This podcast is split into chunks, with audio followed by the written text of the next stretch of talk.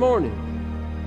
It's good to see everybody. Appreciate you uh, braving uh, the weather and uh, seeing uh, more people back each week. Want to again say how much I appreciate, uh, again, your uh, being leadable, your compliance with our protocols here. You're wearing a mask, you're wearing it correctly, you've got it up over your nose, you're wearing it the right way to protect yourself, but also your neighbor. We really, we really appreciate you uh, doing that. And just pray that as they've uh, lowered the age for people to get vaccines down to 16, that more people be vaccinated, positivity rate will go down, and then that will sooner or later, we pray, get us back to a safe place uh, that we can go back to the sanctuary and resume worship there. But just be praying uh, that people in our community will do their part. We know the Lord's going to do His, but thank you for doing your part here. Socially distancing, wearing your mask correctly, and uh, just holding off on hugging and shaking hands. It'll be here before you know it, and you can have a great hug fest outside uh, when that happens. But thanks for being here. Welcome to those that are joining us today uh, by way of internet. We appreciate you uh, tuning in, and just pray that God's perfect will be accomplished in your life wherever you're listening from today, and for those that are here as well. Let's go to the Lord in prayer now and ask for His guidance and His leadership over this service and over our lives today. Let's pray together. Father, thank you for this day. God, thank you for your faithfulness. Father, we pray that your precious Holy Spirit uh, would invade this place today with his presence. Father, I pray that you will convict the lost of their sin, their need for Christ. God, those who are backslid today, who are out of fellowship with you, not wholly committed to Christ's Lordship, God, they'll see the reality of where they are spiritually today. God, what you have saved us to, not just from, but what you've saved us to, what you desire and demand to accomplish in us and through us while we're here upon this earth. And I pray there'll be reality as we yield ourselves to you afresh and anew today. God, we just want to pause as a body of believers, as a church family today, with all our hearts, say, Thank you for your grace and thank you for your mercy. If it were not for your mercy, God, we'd be bound for hell.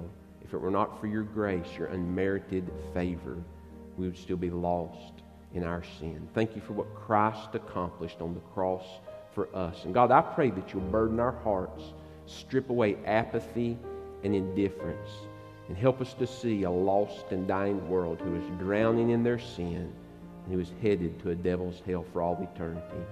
Burden upon us, God uh, the, the mandate that you've placed upon us to share what was shared with us how Christ died, rose again, and if someone will turn from their sin and receive Jesus to be Lord of their life, God, they'll be saved. And help us to share that truth with others, to model it, to live it out, and to disciple others in this day. So now, Father, we pray that as we sing this morning, Father, we won't mindlessly just mouth words, but our hearts will uplift and magnify the name of the Lord Jesus Christ, for he's worthy of all the praise, the honor, and the glory. Bless this time. God be pleased with all that's done. Most of all, be glorified. It's in Christ's name we ask these things. And all God's people said, Amen. Risk God. Let's all stand. It's through His amazing grace that we're here this morning.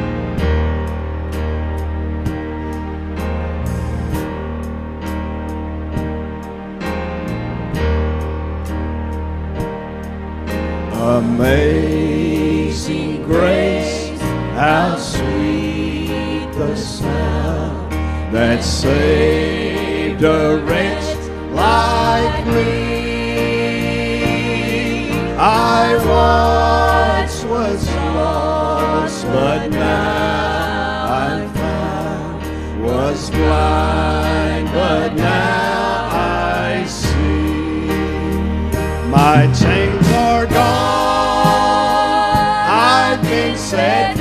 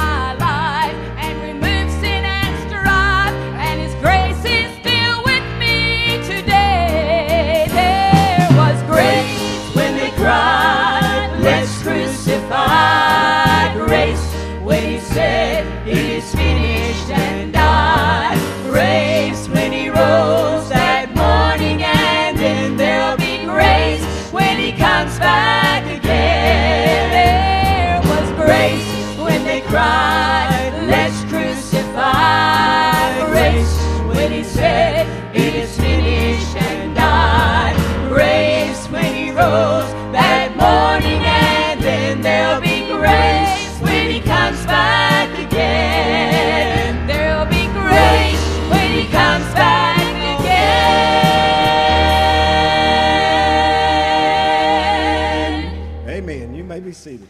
You pray as Phyllis comes and sings for us.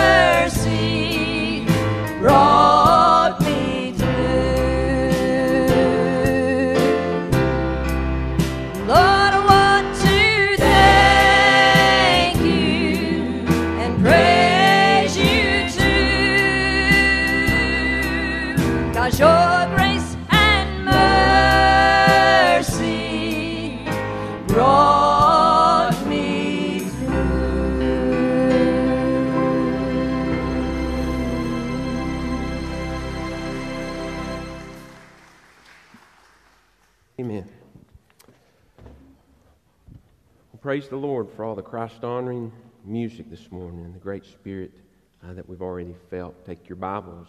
Turn with me to the book of Ephesians this morning, chapter 2. We'll begin to read in verse number 1, Ephesians chapter 2 and verse number 1. And this morning, for a few moments, I want to speak on the subject that's uh, already been sung about all morning God's grace and God's mercy. God's grace and God's mercy. Ephesians chapter 2. And we'll begin to read this morning, verse number 1. Please stand with me this morning, all those that can and are able, in honor and in reverence for the reading of God's Word. We're in Ephesians chapter 2, beginning to read in verse number 1. The Bible says these words And you he made alive who were dead in trespasses and sins, in which you once walked according to the course of this world, according to the prince of the power of the air, the Spirit who now works in the sons of disobedience, among whom also we once conducted ourselves in the lusts of our flesh, fulfilling the desires of the flesh and of the mind, and were by nature children of wrath, just as others. But God, who is rich in mercy because of his great love with which he loved us, even when we were dead in trespasses, made us alive together with Christ. By grace you have been saved, and raised us up together, and made us sit together in heavenly places in Christ, that in the ages to come he might show the exceeding riches of his grace and his kindness toward us in Christ Jesus. For by grace you have been saved through faith, and that not of yourselves. It is the gift of God, not of works, lest anyone should boast. For we are his workmanship, created in Christ Jesus for good works, which God prepared beforehand that we should walk in them. Let's pray together. Father, we ask that your Spirit would challenge us and speak to us. God, as we pray every single time that we gather together on this church property, that if there's one among us who's never turned and repented of their sin, and by faith, through grace and mercy, been born again to the family of God, saved from their sin, God, I pray that they'll make that decision today. Holy Spirit, convict them, draw them. And God, we pray that they will choose to turn and receive Jesus Christ as Lord of their life. Father, challenge your church today. And God, I pray that if we're not living out, uh, not uh, submitting ourselves to your Lordship as you live through us, the life that you've already prepared uh, to live through our bodies and through our lives that bring honor and glory to you. God, I pray this morning we'll pause and we'll resubmit our lives to Christ's Lordship. Father, stir the church up again today. uh, concerning the mission that you've left us. Remind us that the only hope that this lost and dying world has is not reform or new legislation. God, it's to have a new nature that can only be found through a personal saving relationship with you through the Lord Jesus Christ, through your grace and through your mercy. Bless this time. Be honored and glorified through it all. We'll give you thanks. It's in Jesus' name we pray. Amen. And I'll invite you to be seated.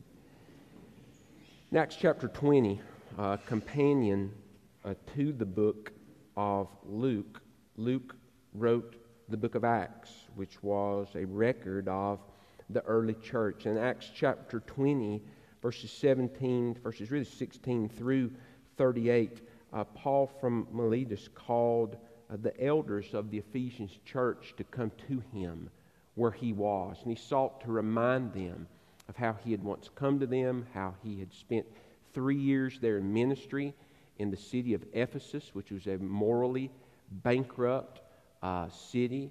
It was uh, decaying in immorality and in sin. But the gospel showed up in the mouth and in the heart and life of the Apostle Paul. He began to preach and share the gospel, and many people turned and trusted Christ. And he rehearsed with them. He went over all that the Lord had done through him there and what he had begun to do in the midst of those believers and how there were those that began to rise up and try to lead them, lead them away. And Paul was encouraging them, verse number 29 of Acts chapter 20, that even after he would leave from where their meeting was and they began to return to Ephesus again, false teachers would begin to move in who would be like wolves who would try to destroy the church. Paul will go on in the book of Ephesians, Ephesians 6, to talk about how Satan seeks to work through others and the armament that we have in Jesus Christ. And so, Acts chapter 20, verse 31, he reminded them, For three years I was in your midst. You know what kind of person I was? You know what the ministry was? You know what the ministry was about. He tried to remind them how they had passed from death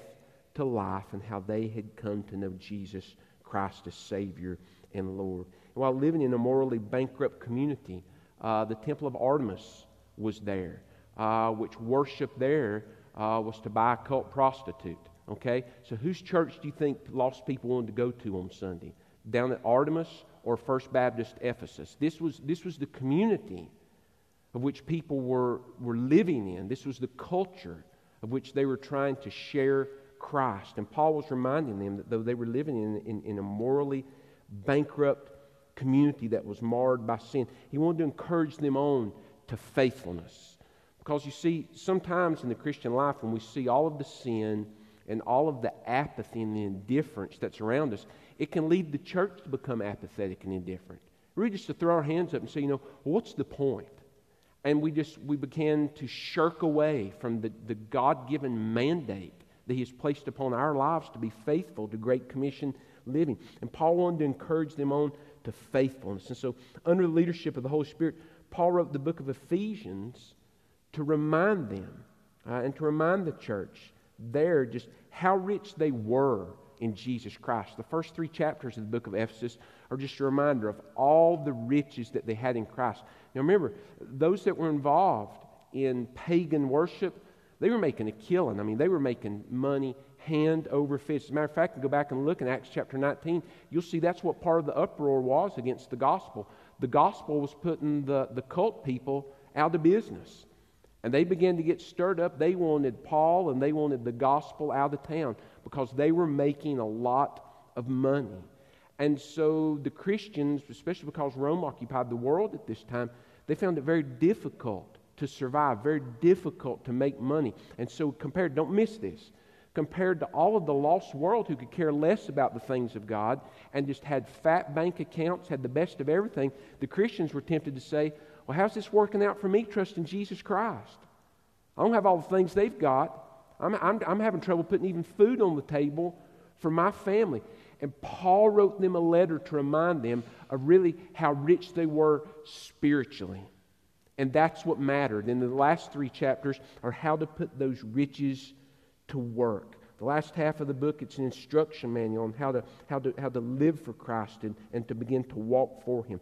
But in chapter number two, the book of Ephesians, listen this morning, Paul reminds the church what God saved them from, what God has saved them, how He saved them, what He saved them to, and the glorious day that lies ahead for the church. And listen, it's all because of God's mercy and because of God's grace. Number one, he reminds them of a gripping problem. A gripping problem that they had. Look at your Bibles in Ephesians chapter 2 in verse number 1. There, 1b, uh, where he says, uh, you, you were dead in trespasses in sin. Verse 2, he says, That's, that's you.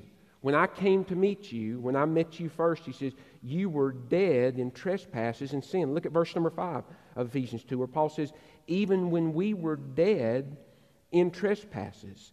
And, and that's the spiritual state, listen, that all people are. That's how they're born without God, separated from Him because of sin. And again, I've shared with you many times, and you need to know this as you seek to live on mission every day. The hardest people to reach are not just out and out pagans who ever, who've never heard the name of Jesus Christ. The hardest people to reach are unsaved people who had a drug problem for 18 years. They got drugged to church for the first 18 years of their life. Their, their parents were godly people. They were members of a church, and they were always there every time the doors were open. You know, they, they were there, that, but, but they, never, they never knew Christ. They knew how to be religious. They knew how to say the right things. They knew the right time to get excited, the right time to sit down. They, they knew everything about the Christian faith, but they didn't know the person whom the Christian faith was all about, and that's the Lord Jesus Christ. And, and so those people, they're lost in their sin. You need to know this. You seek to witness to people. All people, it doesn't matter what their religious background is, if they've never repented, they've never trusted Christ spiritually, they're dead as a stump. They're, they're spiritually dead. That's why Jesus said in John chapter 3, verse 7, to a very religious man, Nicodemus, listen to me, who, who, who forgot more of the Old Testament than probably most of us will ever know.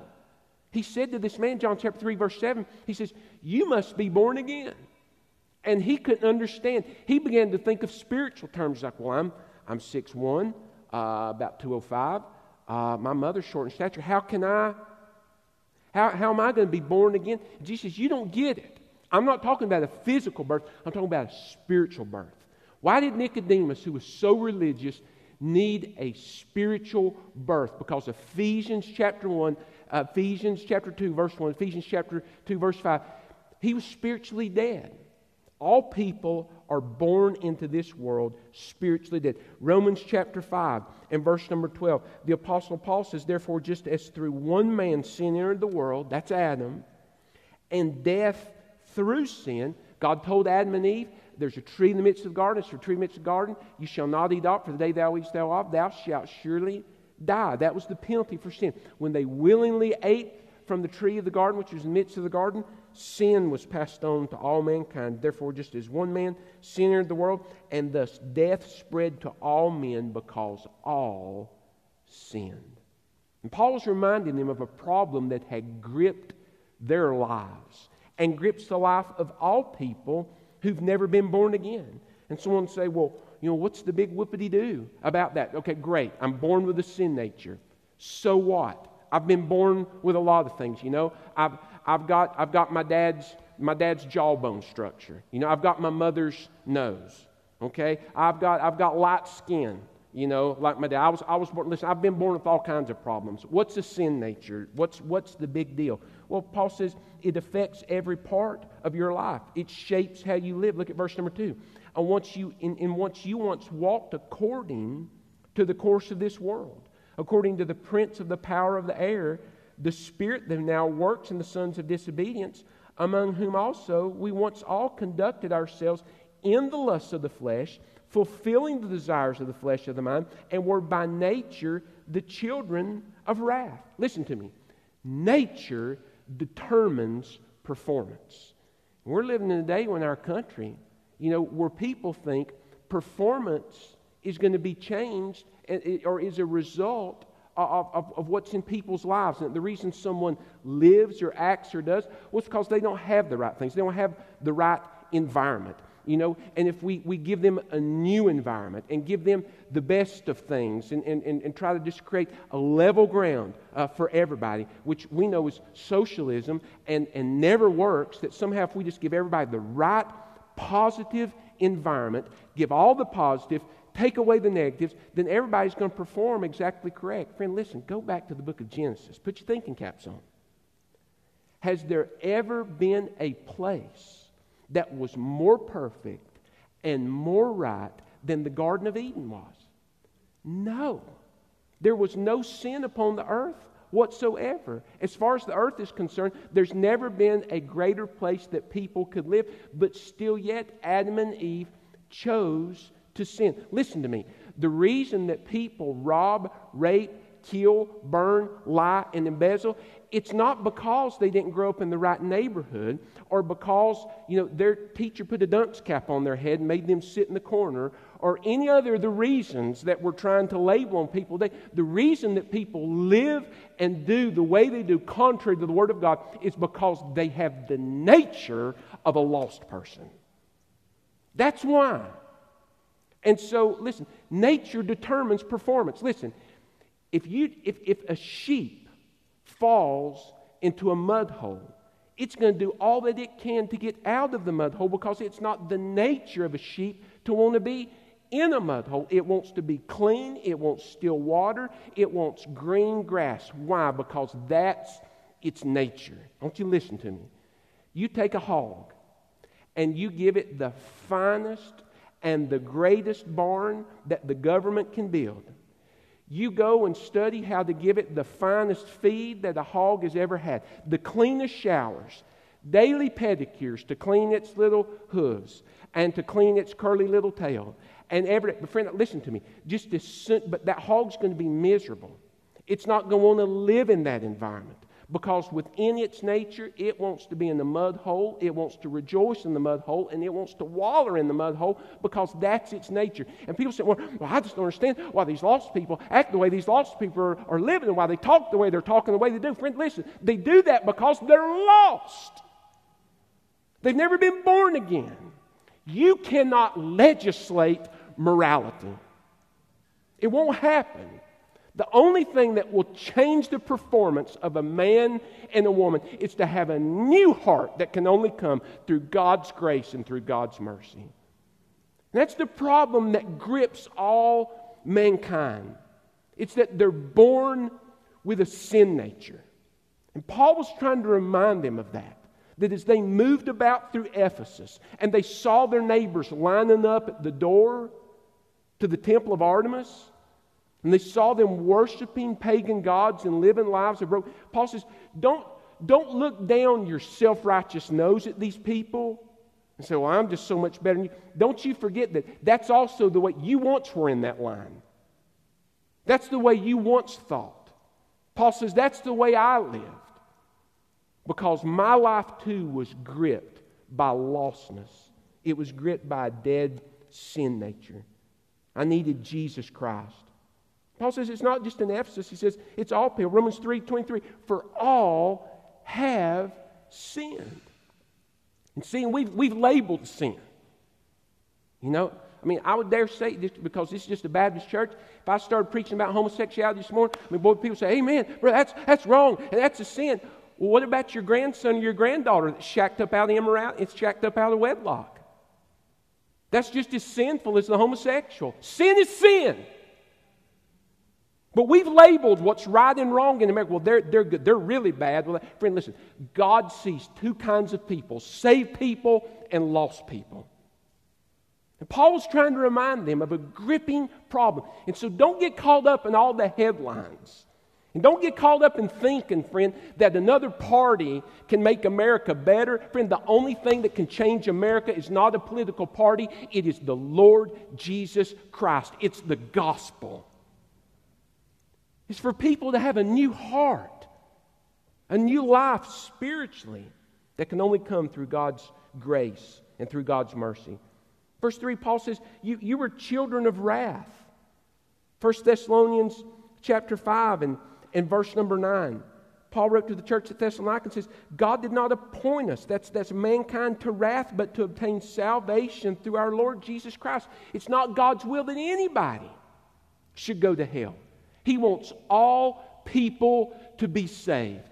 Romans chapter 9 and verse number 22, the, the Bible speaks of, of vessels of God's wrath who've been prepared. But the verb is middle voice. It means they prepared themselves. That is, any person who will not receive Jesus Christ, friend, they fit themselves for God's wrath.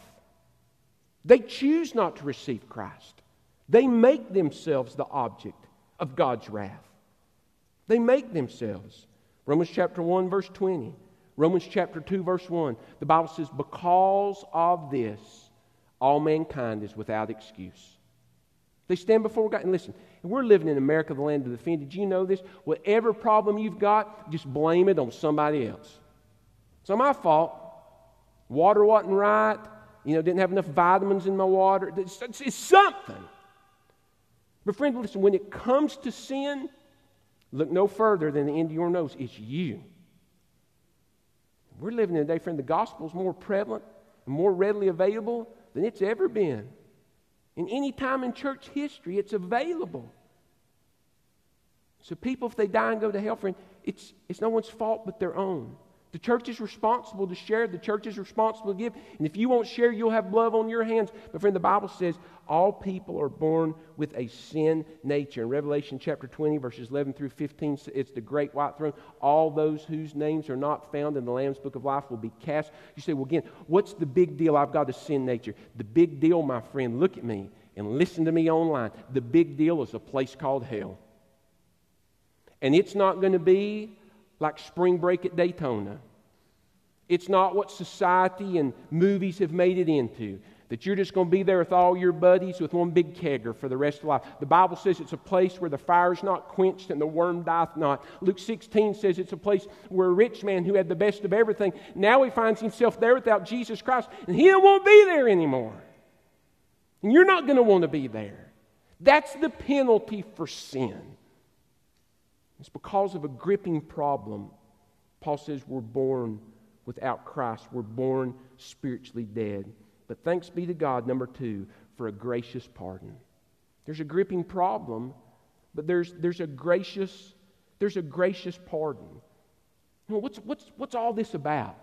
All this is about, friend, that we're approaching a week where people who wouldn't know God if they met Him in the road, you mark my words, those of you that have social media.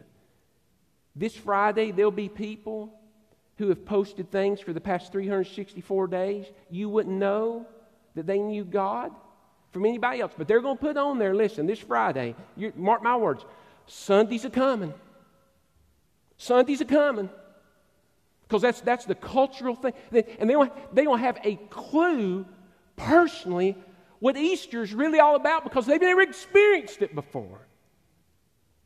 Their lives are gripped by the problem that they've still got a sin nature and they've never experienced what Easter is all about. And it is a gracious pardon that can only be found through a personal relationship with Jesus Christ. Look at verse 4.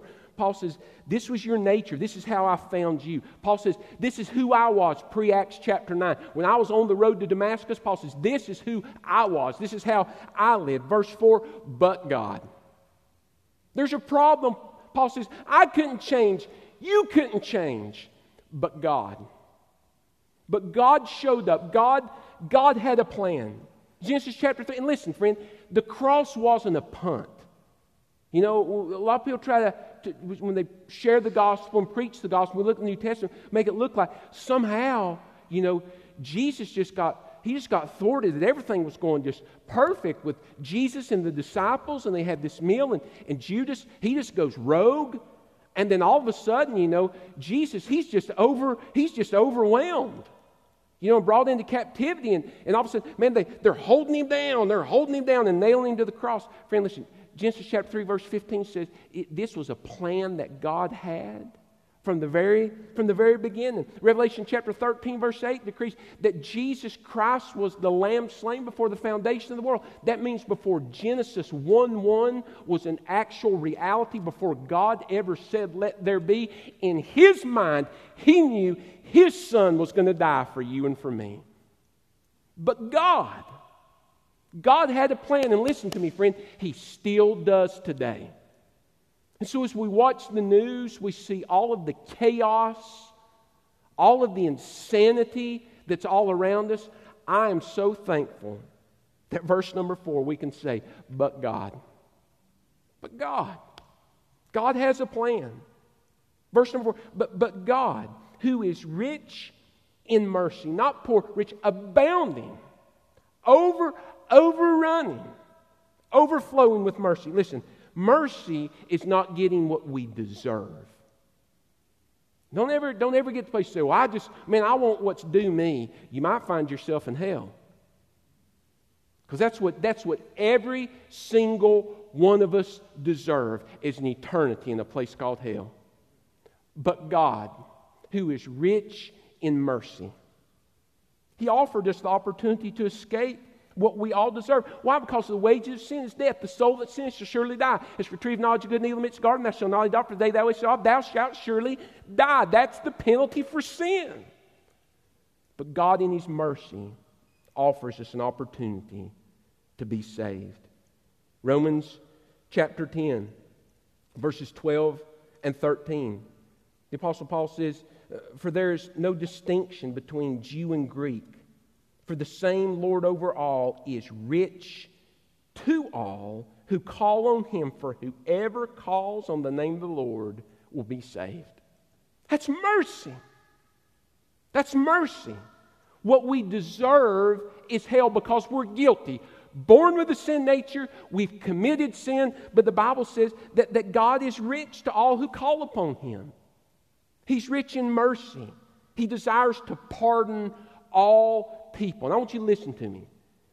If you're not careful, you'll get so bitter about politicians, neighbors, co workers, bosses, your neighbor who lets their dog come over and do things in your grass that you don't like and have to go pick up all, whatever it is that turns you sideways against somebody.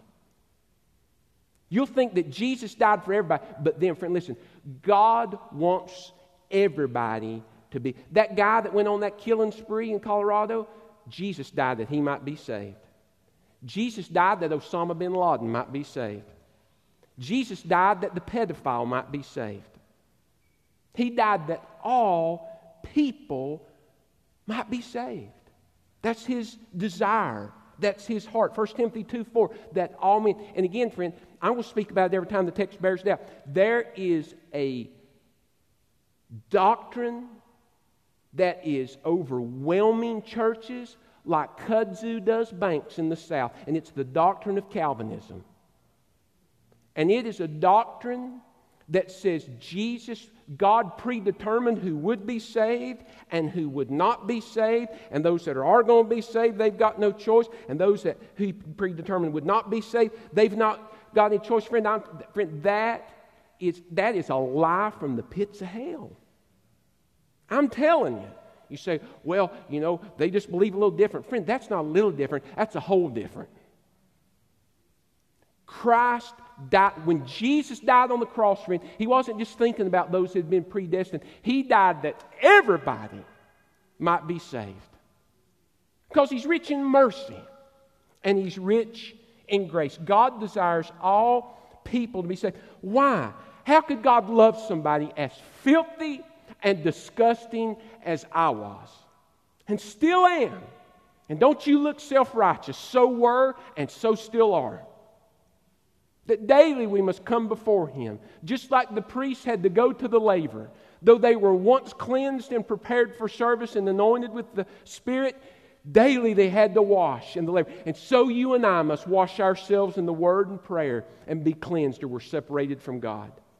Why, why would God send his son to die for us? Why would he extend mercy to us? Look at verse number four. But God, who is rich in mercy, because of his great love with which he loved us. John 3:16, for God so loved the world. And friend, that's one of the greatest verses, but it's one of the easiest verses for you to use to lead someone to Christ. Have them personalize that. And then say, For God so loved Chad. For God so loved Sam.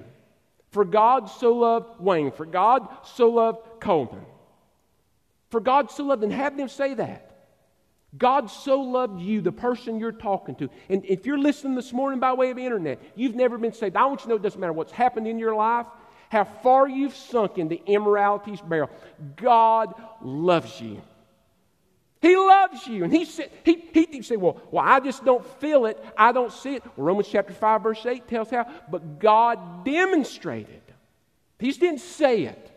God demonstrated his love while we were still lost in our sin. Friend, listen, I had to, I purchased a dehumidifier for my basement the other day. And uh, went by and picked it up.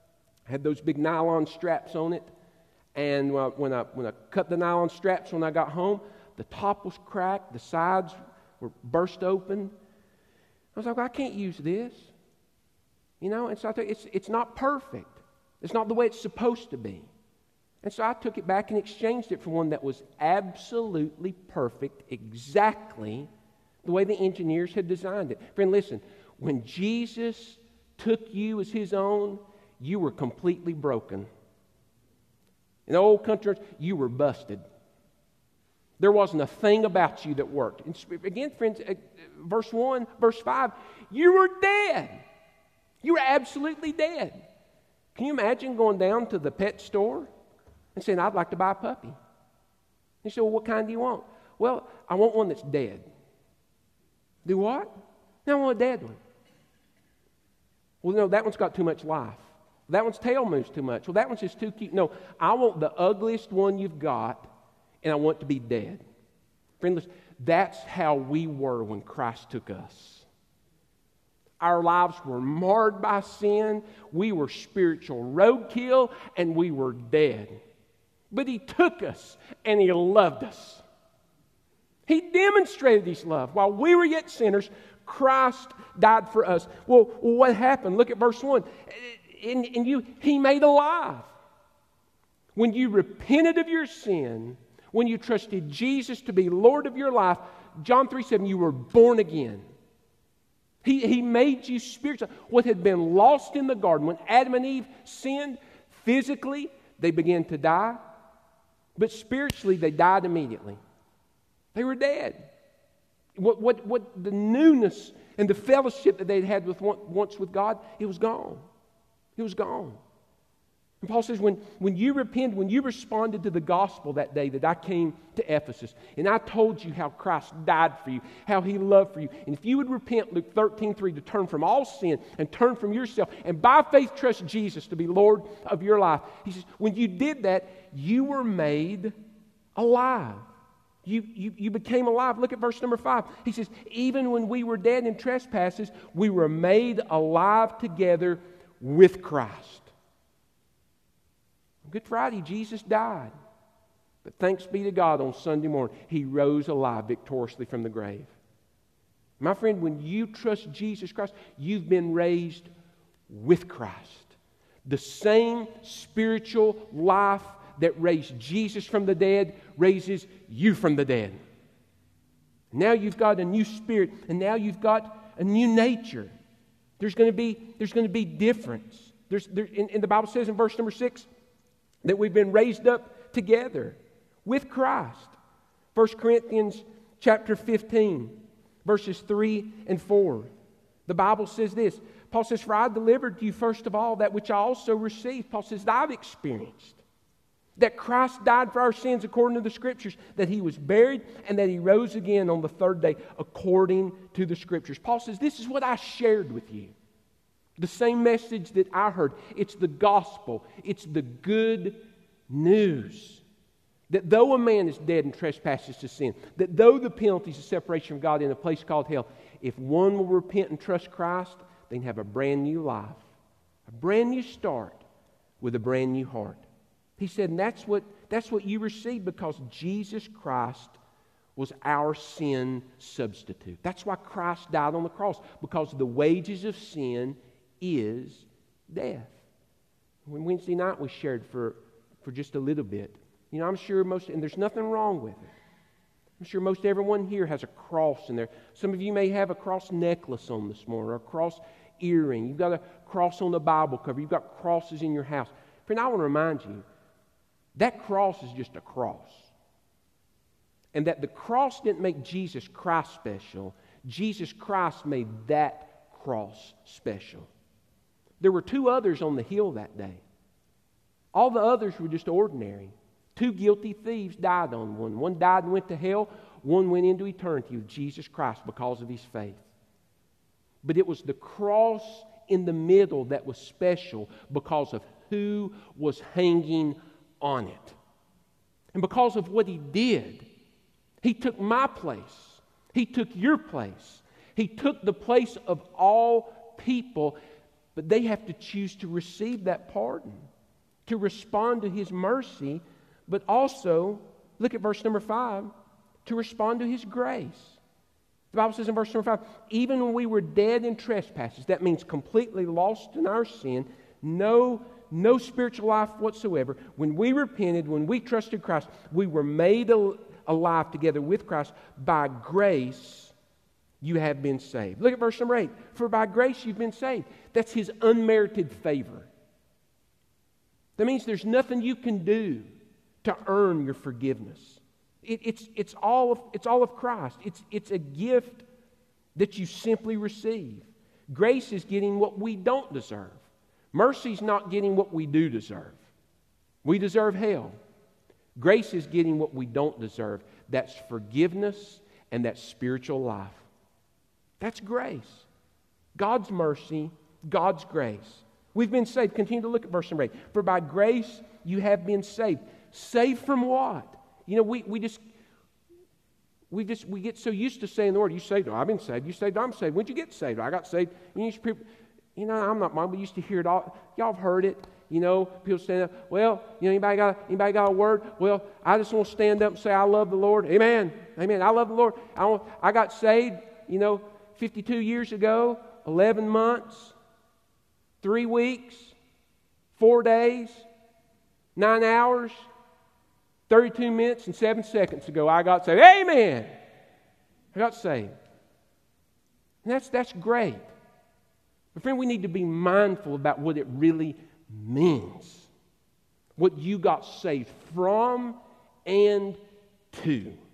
Saved from hell and saved to Christ, a life of surrender, and an eternity with Him in a place called hell. We've been, we, in heaven, we've been saved from the penalty of sin. And how did it happen? Verse number eight For by grace have you been saved through faith. You ever say, Well, I've got, I've got faith. I got faith. I'm a, I'm a man of faith. I'm a person of faith. Well, you know, you, you hear that so much in the news, especially here from politicians. You man of faith, woman of faith. I'm a man of faith. But what's the substance of that faith? And, and what is that faith based on and in? Habakkuk 2 4 for the just, those who've been justified shall walk by faith. We're saved by faith. It, it's faith in what Christ has done, and it's, it's faith in His word. Whosoever calls upon the name of the Lord shall be saved. For, for, for we, when we hear the word of God, we're, saved by grace through faith in, in the message of the gospel. It begins with repentance, Luke 13, 3, but then Romans 10, 9, and 10. The Apostle Paul says it this way He says that if you confess with your mouth the Lord Jesus Christ and believe in your heart that God raised him from the dead, he says, you will be saved. For with the heart one believes unto righteousness, that's faith, and with the mouth confession is made unto salvation. And he continues on in verse number 8 that this salvation you have by grace through faith, it's not of yourselves. Don't you look up here at me. You need to be able to share that and articulate that with people, especially here in the South. Because people say, well, I'm a good person. I'm as good as the next guy. Well, the next guy and the next gal, that's not God's standard of perfection. God's standard of perfection is Jesus Christ. Put your goodness up against Him and see where you stand. And you'll see that we all fall short. That's why He says, you know, the salvation that we experienced, He wanted to remind them, you know, it's through God's grace and God's mercy. It, it's, not, it's nothing that you've done, it's simply something that you received. And friend, I don't care how much work you do for the Lord, how much good you do, how many coats you put on cold children, how, how, many, how many beds you put under people that are sleeping on the floors, how many cans of goods you deliver to people that are starving. It'll never be enough to pay for your sin. It'll never be enough. Isaiah chapter 64 and verse number 6 says this. Uh, again, the, the, the prophet Isaiah trying to remind the group of people that were so full of self righteousness. He says, but, but we're all an unclean thing. Our righteousness is like filthy rags. And, and I don't want you to, you know, to get queasy before lunch, but the wording that he used in filthy rags, he, he was referring to the pus filled rags that covered a leper's body. He said, That's how God sees you. I want you to think in your mind for a second. Think about the best day that you've had spiritually. All right? Don't you try to remember just some day. I mean, when, when you called somebody, you witnessed to somebody, you had a great quiet time. That just every, you were just you were at the top of your game. That everything.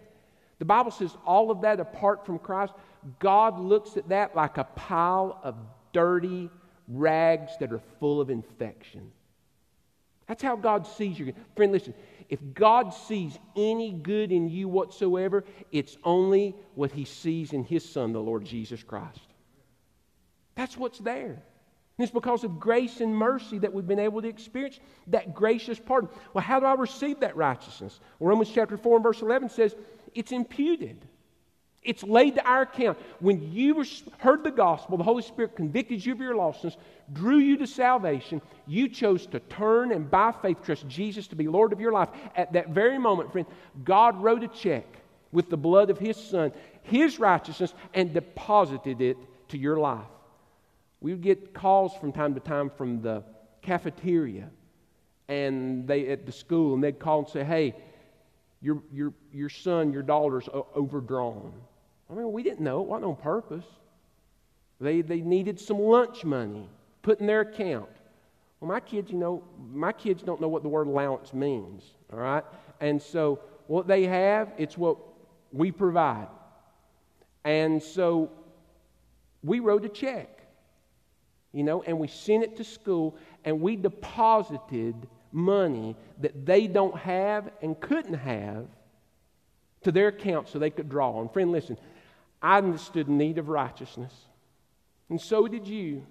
And in faith, we responded to the gospel. We heard that Christ died for our sins. We turned from our sin, and by faith, we trusted Jesus to be Lord of our life. And we stood in need of righteousness. We had none to offer. The book of Isaiah says ours is, is filthy before God. But because of what Christ accomplished on the cross, because of the blood that He shed, the death that He died, the life that He now has, God has imputed to our life the righteousness of His Son, Jesus Christ. He doesn't see the no account that we used to be when we were dead in trespasses and sin. He only sees who we are now in Jesus Christ. Praise be to God for that. He doesn't see the old man, he sees who we are now. How is it? It's a gracious pardon because of his grace and mercy. Paul goes on to say in verse 8 that it's a gift. It's a gift. Listen, if someone, can you imagine on your birthday? If someone comes up to you and says, Hey, happy birthday, happy birthday, here's your gift. That'd be 1995. And you kind of look at them like they're crazy. No, I'm serious. This is your gift, $19.95. That's just what it was with the tax. So that's not a gift. Friend, listen, if you could earn your salvation, it wouldn't be a gift. God offers you a gift that He paid with the body of His Son, Jesus Christ. It's a gift, it's a gracious pardon. Number three, notice a glorifying purpose. Paul goes on to encourage them and challenge them. Verse number 10 the salvation that we have, the life that we now have. Verse 10 says, We are his workmanship. He says it's God who saved us. We responded to the call of the Holy Spirit. We received the new life that he offers. But the life we have, it's accomplished by the Holy Spirit. The power of God. Who you become in Christ. As a man and as a woman, who you grow into, that person. It's, it's a work of Christ. Romans 8 29, we're to be conformed in the image of. Listen, you say, I just want to know what God's plan is for my life. You ready? To look less like you and more like Jesus Christ. And there's going to be a lot of specific things that He wants to do, but that's, that's God's major plan for you to look less like you and more like Jesus. He says we're, His workmanship. It, it's, and again, it's, it's a gift that we receive, but God does it all. Continue to look at verse number 10, Ephesians 2. We're His workmanship, created in Christ Jesus. That's who our head is, that's the head of the body. We're all members of that body. Now, look at me. We think of member as, you know, I'm a member of Deer Club, and I'm a member of this club, and I'm a member of this. No, we're body parts in the body of Christ. Christ is the head, and we have a place in the body. We're His workmanship created in Christ Jesus. Here it is for good works. God wants to live a life through you. And here's something that's amazing to me, friend in spite of you. In spite of all your hiccups, hangups, insecurities, all the can'ts and all the excuses, God wants to do something in you and through you, in spite of who you used to be and in spite of who you still are. Listen, you're always going to deal with the old man and the old woman. It's always going to be there. But there's victory through Jesus Christ every day. You don't have to be held captive by who you used to be and the flesh nature that's still in you. Paul says to the church at Philippi, Philippians 4, I can do through Christ who strengthens me. Well, I just can't. I've got the gene, and my mama was that way. Baloney. You live that way, you think that way, you speak that way, you are that way because you want to be. The Bible says I can do all things through Christ who strengthens me because God has a plan for my life and for your life. It's, number, it's a glorifying purpose. Look, verse 10. We're his workmanship created in Christ Jesus for good works. God wants to do something through you. And listen, and you've got to push away from all that you hear on the radio and the other churches are preaching and teaching because that's what brings everybody inside. Get saved and then just live the life that you want. Whatever, whatever's convenient for you. Friend, it's, it's not about convenience, it's about surrender. The life that Christ demands is Luke 9 23, that we die to self and bring our life captive. The captivity of the Lord Jesus Christ. He will accept nothing else. If He's not Lord of everything, He's Lord of nothing. He said, look, look at verse number 10. Paul says, We're his workmanship, created in Christ Jesus for good works. That means there's things that God wants to do through us. We begin to know what that is through discipleship. Matthew 28, 19 through 20. We're to go into all the world, preach the gospel, teaching them to observe all things whatsoever I've commanded you. So that begins with your study of the word. Those four words again know, stow, show, and sow. You have to know God's word. You have to stow it in your heart. We're to obey the word of God, showing it. And then we're to sow the word of God as we live on mission. That's part of the good works that He saved us for a glorifying purpose. Not just to be hearers, James 1.22, but to be doers. To be doers. Not just ameners, but, but doers. 1 Peter 1.16, Jesus said, Be holy, for I am holy. And I, I, listen, I've been saying it for five years I've been your pastor. If the church were more afraid of sin than it is of holiness, what a different world we'd be living in. You begin to listen, you begin to talk about holiness, a life that looks like Christ alone. And the word that's going to pop up, you're going to hear it, starts with an L, God is Him. You're going to hear what? That's legalism right there, brother. Ah, church about Greenwood, man, a bunch of legalistic people. No, friend, we're being true to the word. Jesus said, Be holy, for I am holy. He said, That's what that's the glorifying purpose I saved you for. We are his workmanship. That means my life, the moment I trusted Christ, I gave the title deed of my life to Christ. You say, Well, I didn't do that. Then you need to be saved. The Bible doesn't say, you know, you're saved by trusting Jesus to be your Savior. Whosoever calls upon the name of the, the Lord. So Christ isn't Lord of my life. I've never, he's never been Lord of my life. You better get saved, friend.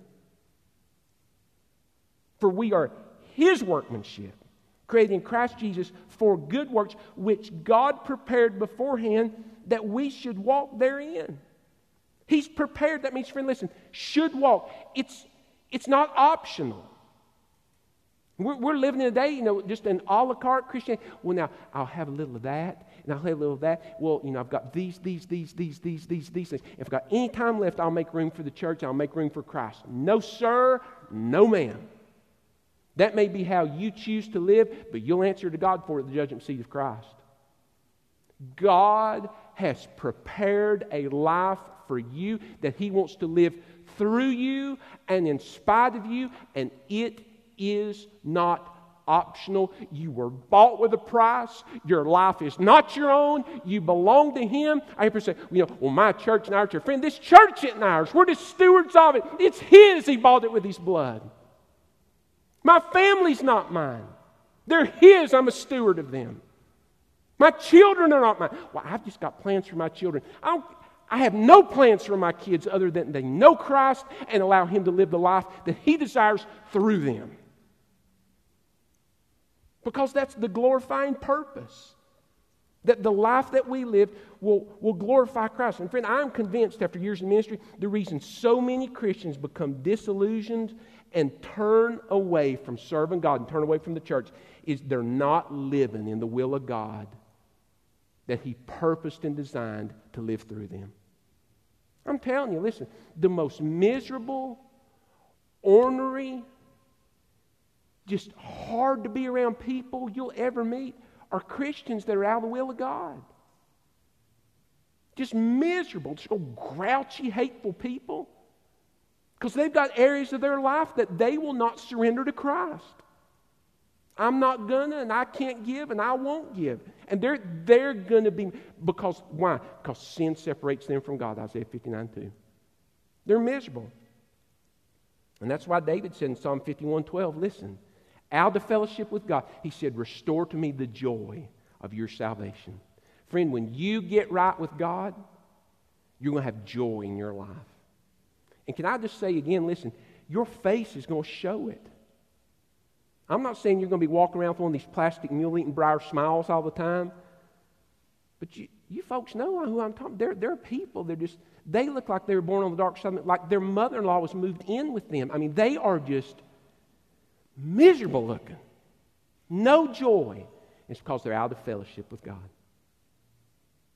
They're not allowing God to live through them the life that He saved, to live through them, and purposes to live through them. In any talk you tried to have with that person, well, now, Brother Chad, that's just legalistic. No, friend, that is biblical. That's biblical.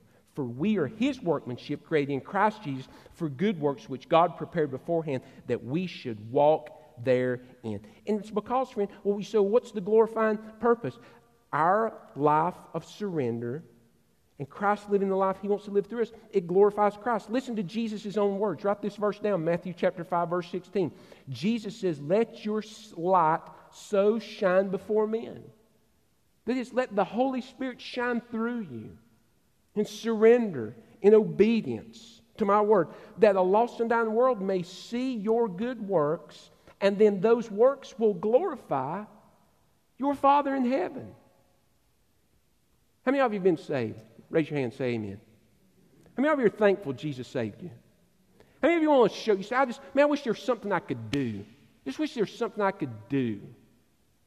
To, you know, sometimes, you know, you'll have a God forbid, the death in the family, or you'll get sick. Somebody will bring some soup over or casserole or give you a gift card. And you'll say, you know, I just wish there was some way I could show that person how thankful I am for how good they were to us. I want to write a little thank you card. I want to do more than thank you card. Maybe, maybe I can pay it forward and do something for me. I just want, I just want to show them how thankful I am for how good they were to me. You ever been there before? You just, you just wanted to show somebody? You feel that way? You just like, I wish I could show Jesus how thankful I really am. Philippians 2, that he set aside all the glory that was his in heaven,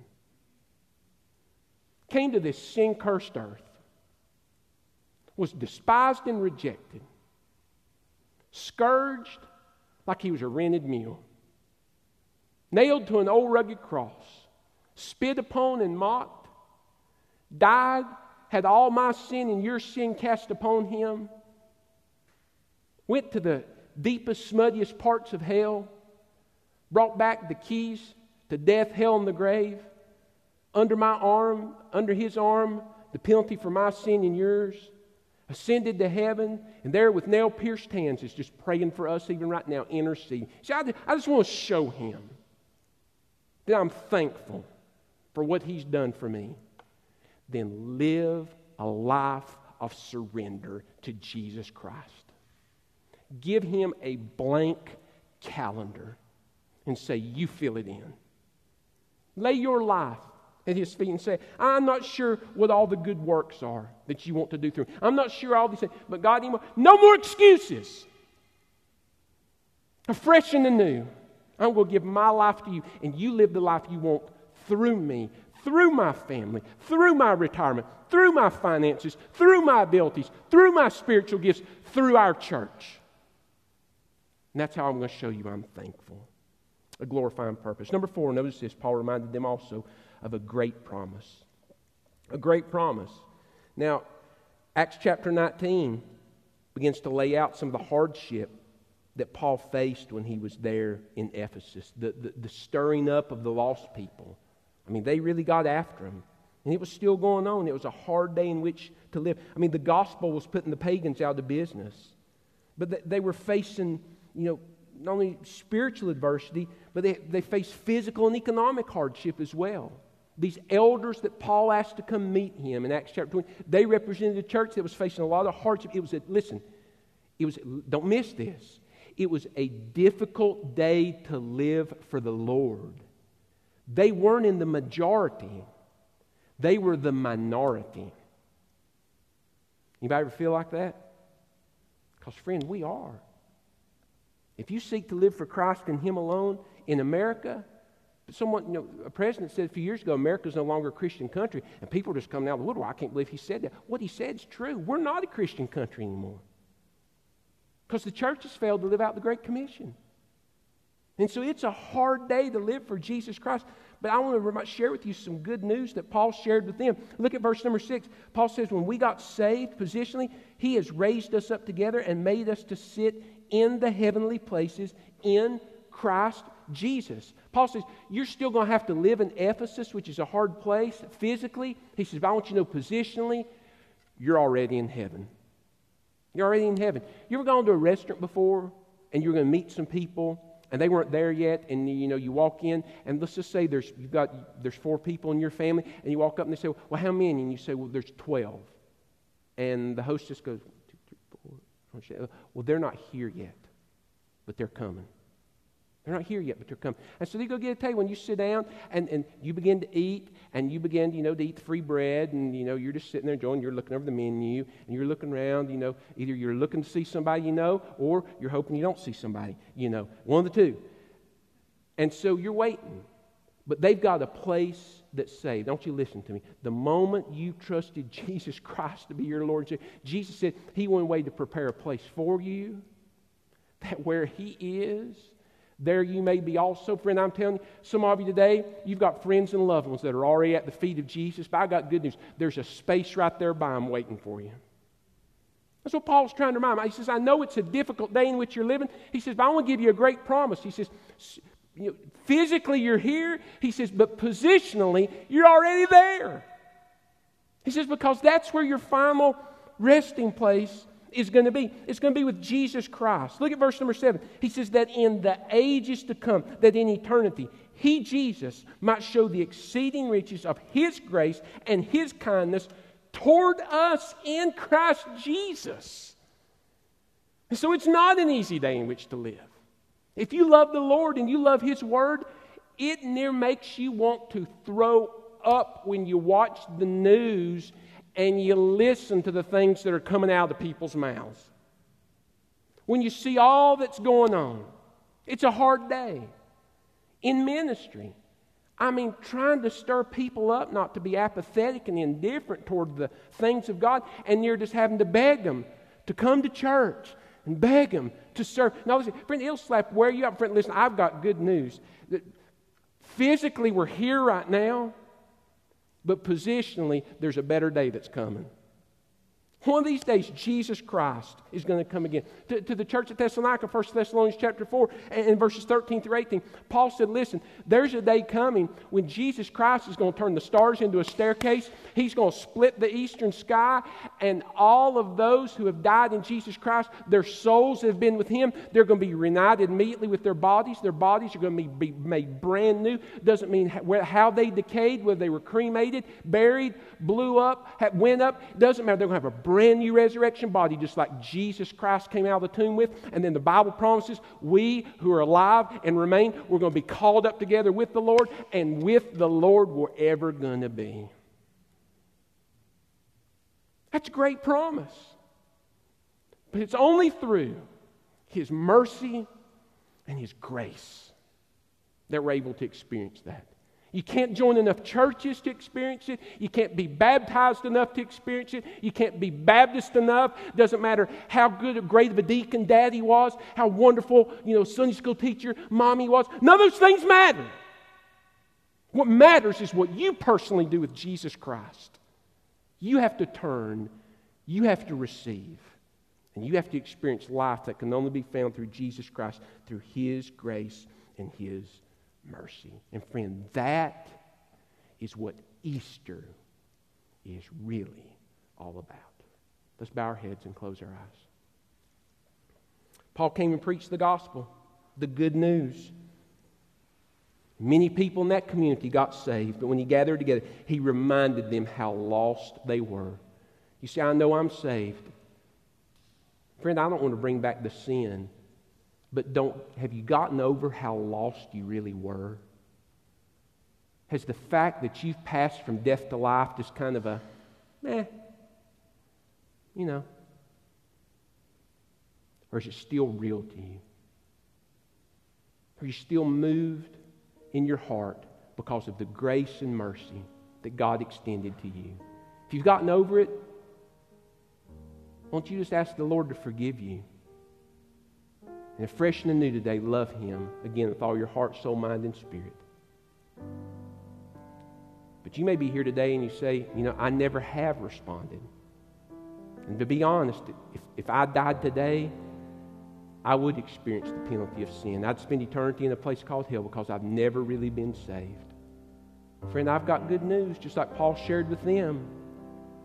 Through God's grace and God's mercy, He'll save you today if you'll choose to turn from all the sin that's in your life and by faith trust Jesus to be Lord of your life, believing that He took your place and that He rose again, and you want Him to come live in your heart and be Lord of you. And the verse we read, two verses, Romans chapter 10, verses 9 and 10, just tell God so right now. Silently where you sit, just mean it with all your heart. Tell God that you want to receive His gift of salvation, His forgiveness, and by His grace and mercy, spiritually be born again. Pray just like this Oh God, forgive me of my sin. With all my heart, I believe Christ died for me. And I trust Him today to come be Lord over all my life. I lay my feet, my life down at your feet. Forgive me of my sin. Take my life. Do with it whatever you will. I want to be saved from my sin. I want you to be Lord of my life. Did you pray that prayer this morning? Did you mean it? If you're here, in just a moment when Peggy begins to sing, Wayne Griffin's going to be standing over here at the edge of the door. And he'll pray with you, he'll talk with you about that decision you've made today. So you need to be bold and stand up. You need to walk over there and he, so he can talk to you about that decision. If you're listening online and you prayed you've trusted Christ today, you need to call us at the office, write us, email us, so we can come alongside you and encourage you what God wants to do next in your life. Have you gotten over just how much grace and how much mercy God extended to you? Do you want to thank Him? Do you really want to show Him? You say, I really want to show God how thankful I am. And friend, no matter what yesterday or last week or last year's been like, start right now. Lay your life at the feet of the Lord Jesus Christ and say, God, from here out, take me, use me I want you to fulfill all through me the good works that you've prepared and all that you desire. Maybe tell him so just like this. Well, God, thank you for your grace and mercy. Thank you for the day someone told me how to be saved. Thank you for that feeling that I once felt. But God, I've taken the reins back over in my life. I've got to be honest. You've convicted me of it. I don't read my Bible the way I once did. I don't attend church the way I once did. I don't have a burden for lostness the way I once did. God, forgive me. But Lord, from this day forward, it's different. I lay my life again, afresh and anew, at the feet of Jesus Christ. You gave your life for me. I give my life to you. Thank you for your grace and your mercy. Father, speak to us today. Challenge us. God, there are those who are grieving because of loss in their family today. Those who are hurting, their hearts are broken because of all the immorality and the sin that seems to prevail. Oh God, encourage your church today of the great promise we have that one day, Lord, we're going to shell out of this place. And with you, we're ever going to be. And you're going to set all things right. But until then, might you find us faithful and surrender to your Lordship.